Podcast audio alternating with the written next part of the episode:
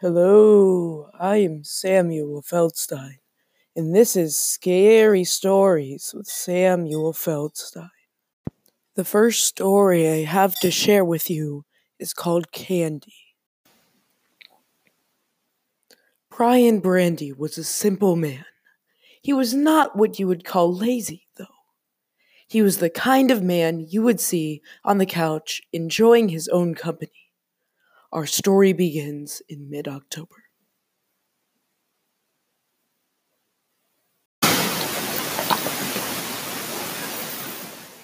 Brian was the person you would see buying candies from the store the day before Halloween.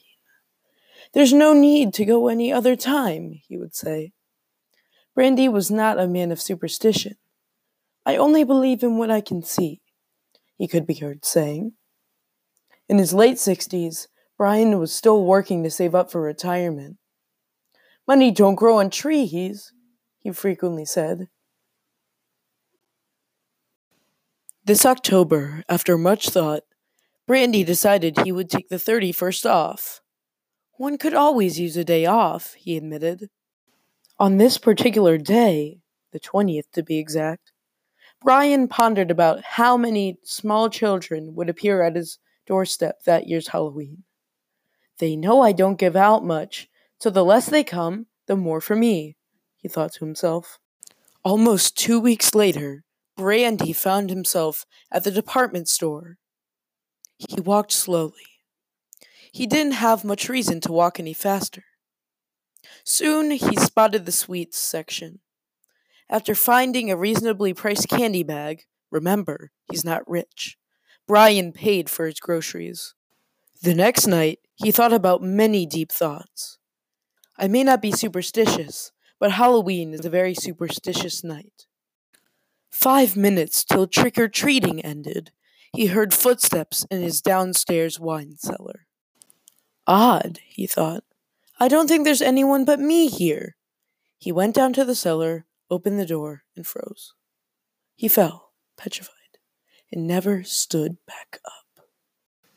The end.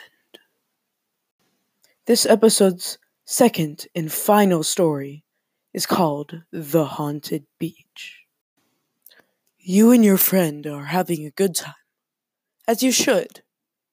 Your beautiful tan beach house stands alone by the shore. A dare. The worst choice of your life was a dare. You've been partying for what seems like the whole night. Many empty champagne bottles are strewn across your beach house tonight. You and your friend are in a great mood, although after how wasted you got, that's not surprising. Suddenly, you hear a horrible sound. Ah! Your friend suddenly has a mad grin on his face.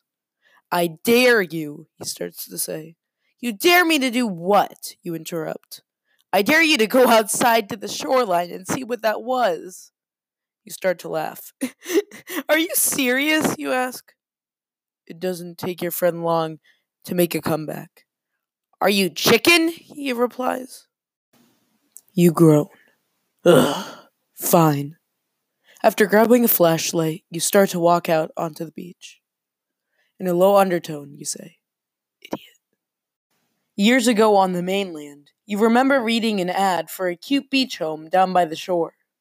Before visiting the property, you were warned by locals about what they called the water boa, or the devil's leech. These were just names of a monster that supposedly haunted the island.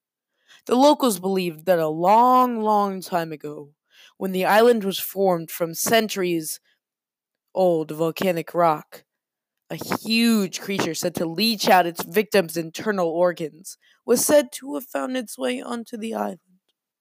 You, of course, didn't believe a single second of this. Now, here you are, walking out onto the shoreline in the direction that horrible sound originated from. Soon you near a trail of blood. It eventually leads to a set of bones. You look up just in time to see a huge 15-foot-long leech propel itself towards you. A dare. The end. This has been Scary Stories with Samuel Feldstein.